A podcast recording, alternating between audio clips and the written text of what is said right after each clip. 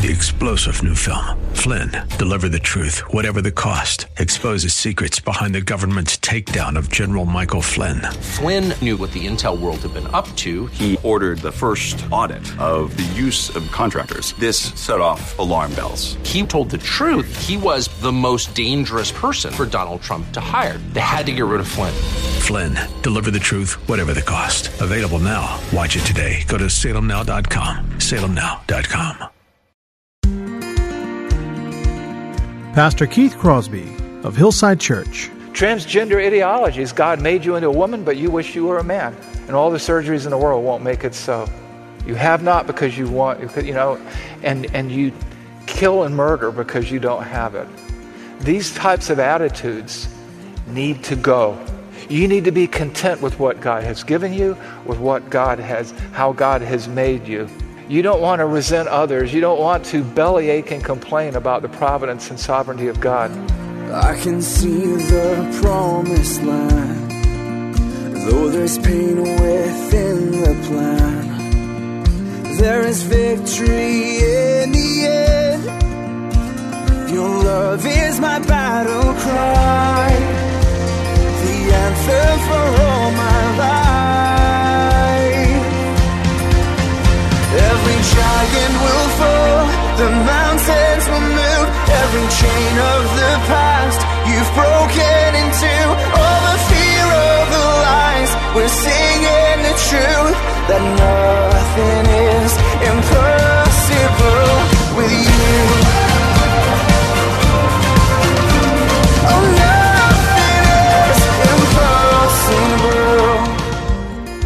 Well, hello and welcome to today's edition of the Grace to Live radio broadcast with Keith Crosby, Senior Pastor of Hillside Church in San Jose, California. We are so blessed that you've chosen to spend time with us today on the broadcast. And as always, we would encourage you to follow along with us in your Bibles if you can. On today's edition of Grace to Live, Pastor Keith continues with our series in the book of 1 John, a series entitled That You May Know. So if you have your Bibles, please turn with us today to the book of 1 John, chapter 2.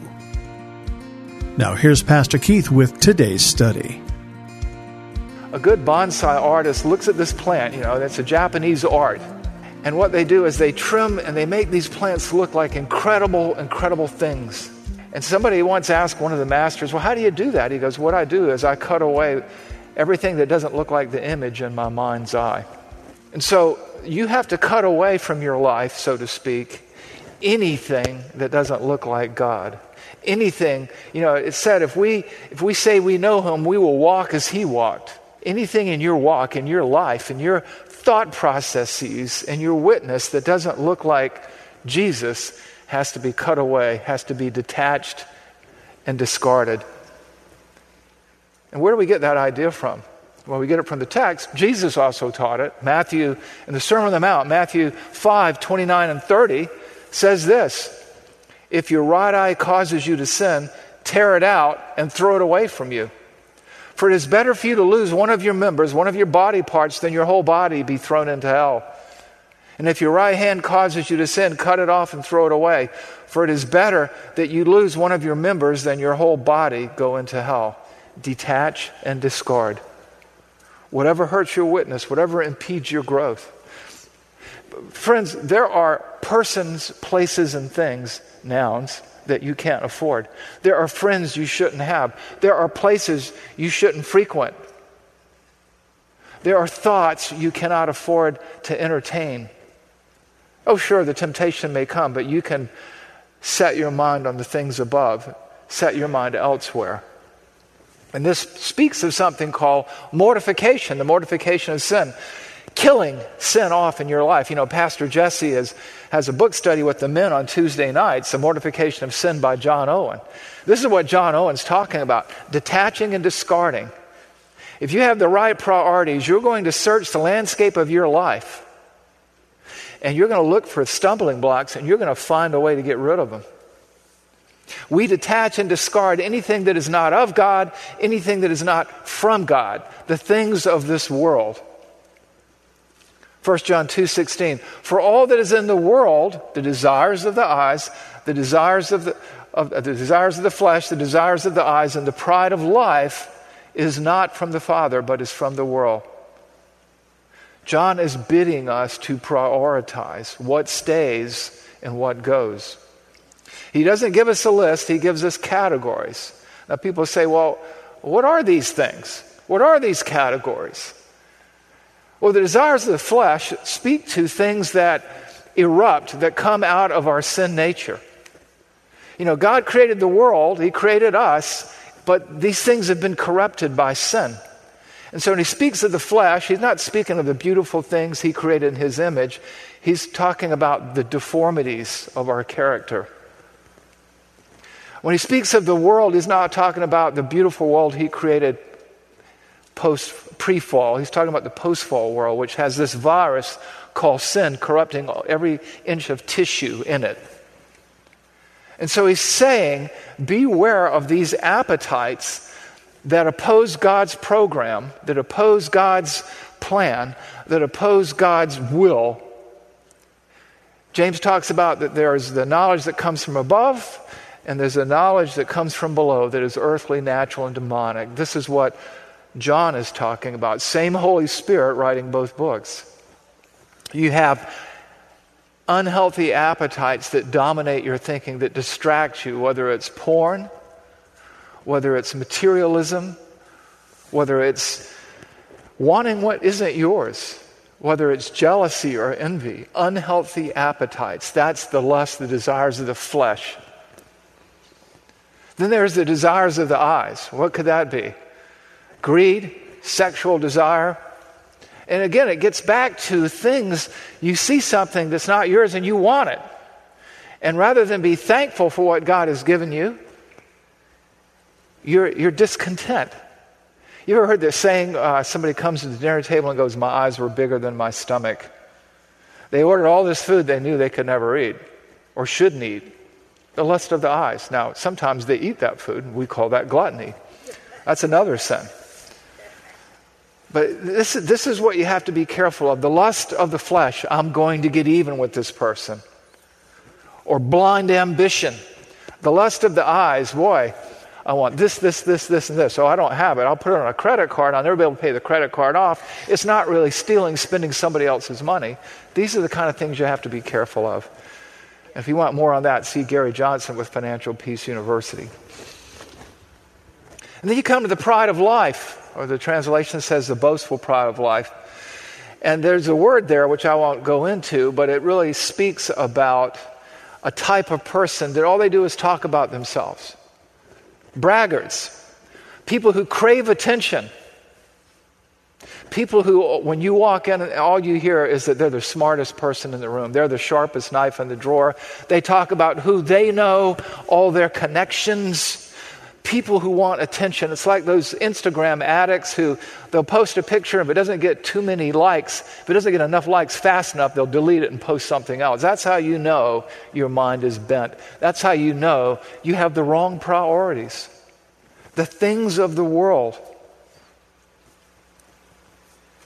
Unhealthy desires, worldly passions, obsessions that are not from God. And the lust of the flesh and the lust of the eyes and the pride of life have one unifying factor. They're both violations of two of the most important commandments in the Ten Commandments. The first is, You shall have no other gods before me. And the lust of the eyes and the lust of the flesh and the pride of life is a form of idolatry. Polytheism you have many gods. You know what else it is? It's a violation of the first commandment and it's a, first, and it's a violation of the last commandment. Exodus 20, 17, you shall not covet. You shall not covet your neighbor's house. You shall not covet your neighbor's wife, or his male servant, or his female servant, or his ox, or his donkey, or anything that is your neighbor's. It speaks to a lack of contentment. It speaks to envy. And what is envy? Envy is not, you know, jealousy is, well, I wish I, I wish I could be like so and so. I'm jealous. Envy is, I wish I could be like so and so, but since I can't, I'm going to take what he has. That's the difference.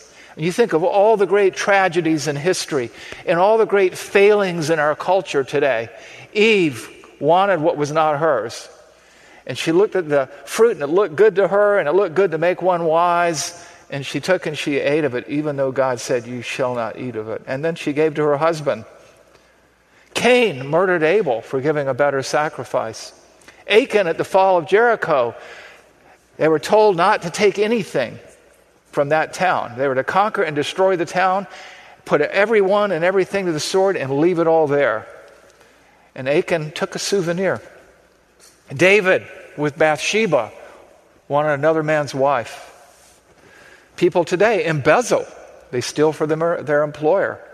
They clock in a little bit early and clock out a little bit late and get a little extra overtime. People commit adultery. People gossip about other people and engage in character assassination. Socialism and critical race theory, right? You can't have this. You're jealous of what other people have. You're going to find a good reason to take it from them. Transgender ideologies God made you into a woman, but you wish you were a man. And all the surgeries in the world won't make it so. You have not because you want, you know, and, and you kill and murder because you don't have it. These types of attitudes need to go. You need to be content with what God has given you, with what God has, how God has made you. You don't want to resent others. You don't want to bellyache and complain about the providence and sovereignty of God. And then John in, in 1 John 2 17 reminds us of why all this is so bad, why this is so hurtful, why your priorities cannot be deformed or infected with these kinds of thought processes. And it's like I can hear my daddy talking again. Boy, the world is passing away with all of its desires. None of this counts for anything. This is all temporary, it's all meaningless. The lust of the flesh, the lust of the eyes, the boastful pride of life is a road to nowhere. And if you have these things, the love of God is not in you. You're His Son. Act like it. God is eternal. Only His gifts last. Only His priorities matter. You belong to God. Love what He loves. Want what He wants. Don't commit idolatry and don't commit spiritual adultery. Do not covet. Invest in the right priorities. Hence that warning in verse 15 not to love the world or the things of the world. If anyone loves the world, the love of the Father is not in him, and these things are passing away. And so you want to detach and discard. How do you do that? You need to take a look around in your life. You need to search the crevices and crooks and crannies of your, of, of your soul and shine the light of the gospel in there and see if there's anything that doesn't look like God, that doesn't belong. Take an inventory of your desires. Ask, boy, I want this thing. Would I sin to get it? It's a lust. I, I, want, I want that girl, that boy to like me. Would I sin to get her his or her attention or to keep it? Lust of the flesh. Would I undermine this guy to get a promotion? Do I talk about myself incessantly? The boastful pride of life. Detach and discard. Those things have to go. Detaching and discarding helps us establish the right priorities. It enables us to act like our as sons and daughters of our Father, to bear witness to Christ. And so John says to these people, You're my kids. You're my sons and daughters. You're the sons and daughters of God. Act like it. Change this world one soul at a time. Be one. That's the whole be one, bring one, build one. Be one is what's going on here. Cling to what is true, detach and discard. And then what? And then what? Number three, do the will of God. Do the will of God. Intentionally, deliberately seek God's will. Seek to do God's will. If you believe in Jesus, you'll do God's will. Jesus said in John 14, 15, If you love me, you'll keep my commandments. Seek to do God's will. And where do we see that in our passage? 1 John 2, 17. The world is passing away along with its desires. These desires are a road to nowhere. But, on the other hand, in contradistinction, on the contrary, but whoever does the will of God abides forever. There's your priority. I mean, this is it. You know, I had a friend who was at the airport, and this cultist came up and talked to him, and he was in a hurry to get to his plane, and he, and he just walked around him, and then he turned around and came back and presented the gospel and said, You know what? You want to be where Christ is. The people who believe and do the things that you do are going to spend a graceless eternity in hell. This world is passing away. Do the will of God, surrender to Jesus. And the guy looked at him and he turned around and walked away. And then the guy goes, Hey! And he turned around and he goes, Well, at least my friends will be there with me. You don't want to be there with those friends who aren't interested in Christ. You don't want to experience the full throated, unrelenting, unmitigated, eternal wrath of God poured out on you for all eternity with no hope of relief. The world is passing away. But whoever does the will of God abides forever. John wants what is best for God's people. And wrong priorities, like wrong thinking, are a highway to nowhere via a highway, a roadway of wrong choices. There's a way that seems right to a man, it tells us in Proverbs. And in the end, the way is death. Ask any junkie, ask any drug addict, ask these homeless people on the streets who have abused drugs and alcohol and now wander around muttering to themselves. But whoever does the will of God abides forever. That's how you can tell that you're a believer. These tests of life, these signs of life, right thinking leads to right priorities, doing God's will.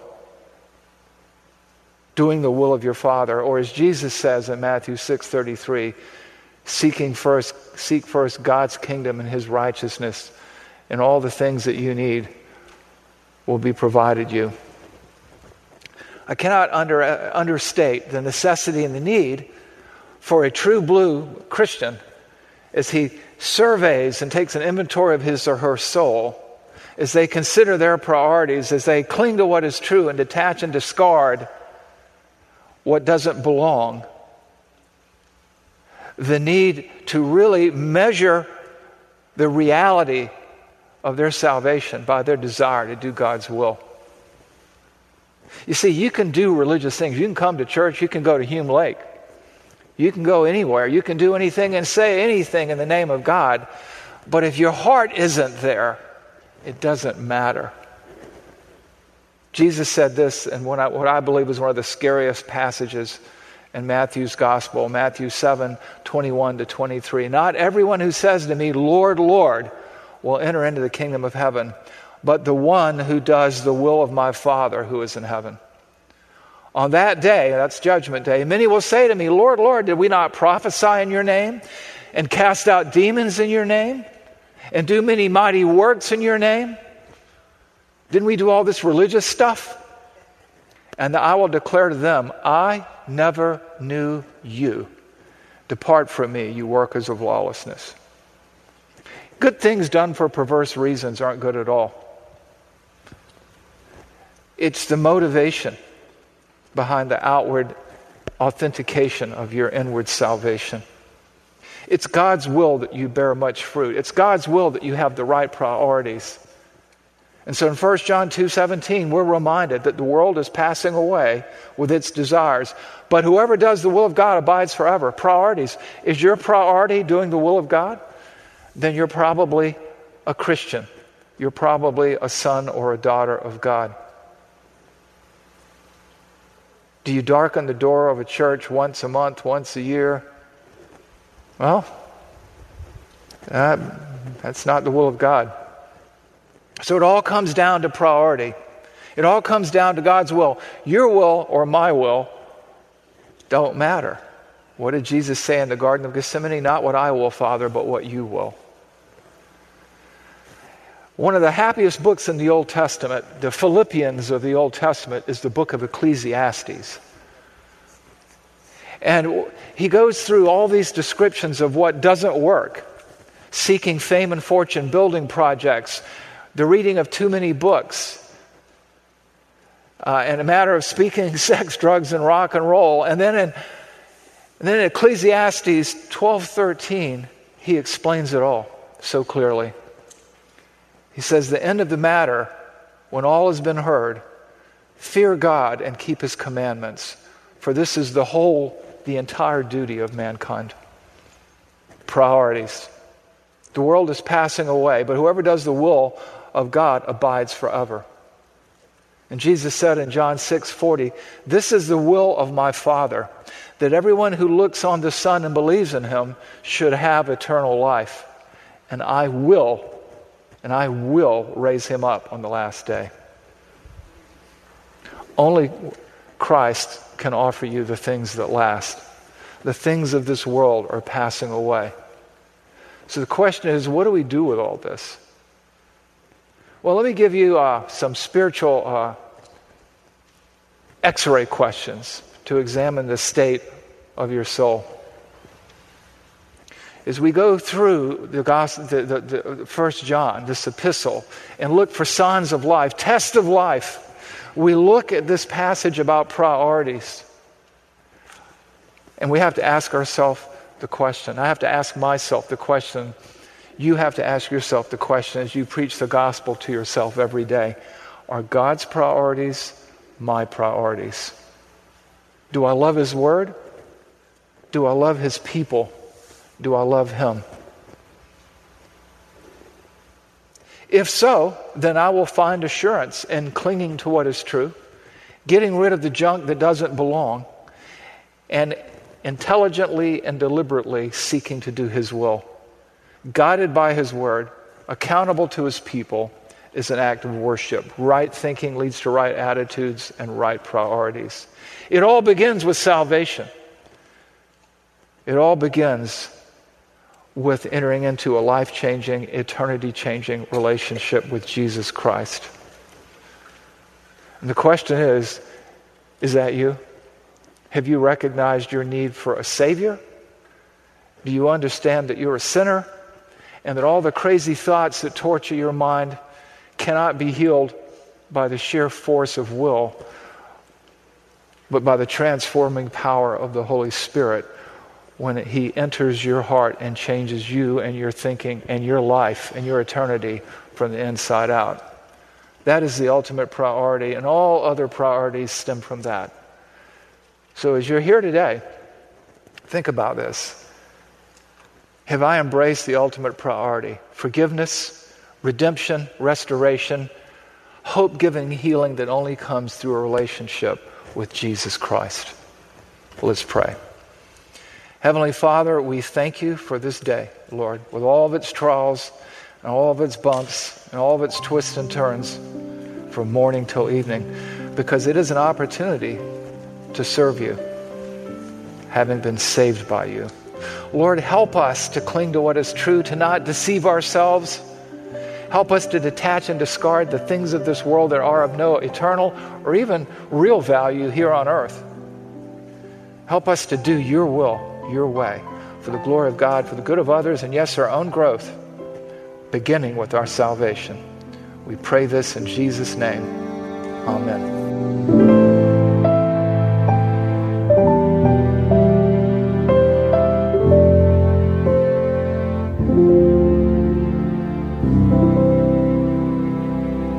Pastor Keith Crosby on today's edition of Grace to Live. We are so blessed that you've chosen to spend time with us today studying God's Word. And if you'd like more information on Pastor Keith or Hillside Church, here's how you can connect with us. Our mailing address is 545 Hillsdale Avenue in San Jose, California, 95136. The church office telephone line is area code 408 269 4782. And you can connect with us on our website, which is gracetoliveradio.org. There you can check out archived messages of past sermons and also listen to Pastor Keith's weekly blog. And please remember that the Grace to Live radio program is a listener supported ministry outreach of Hillside Church if you'd like to partner with us financially. Again, all of these things are available to you on our website, gracetoliveradio.org. Also, I'd like to remind you that Pastor Keith and the staff here at Hillside always look forward to hearing from you. So if you'd like to drop us a note, you can email us here at keith at hillside.org. Well, we hope that you'll join us again next time for Grace to Live. But until then, I'm your host, Kevin Reeves, and on behalf of Pastor Keith and everyone here at Hillside Church, it is our prayer that the Lord will richly bless you. And thanks for listening.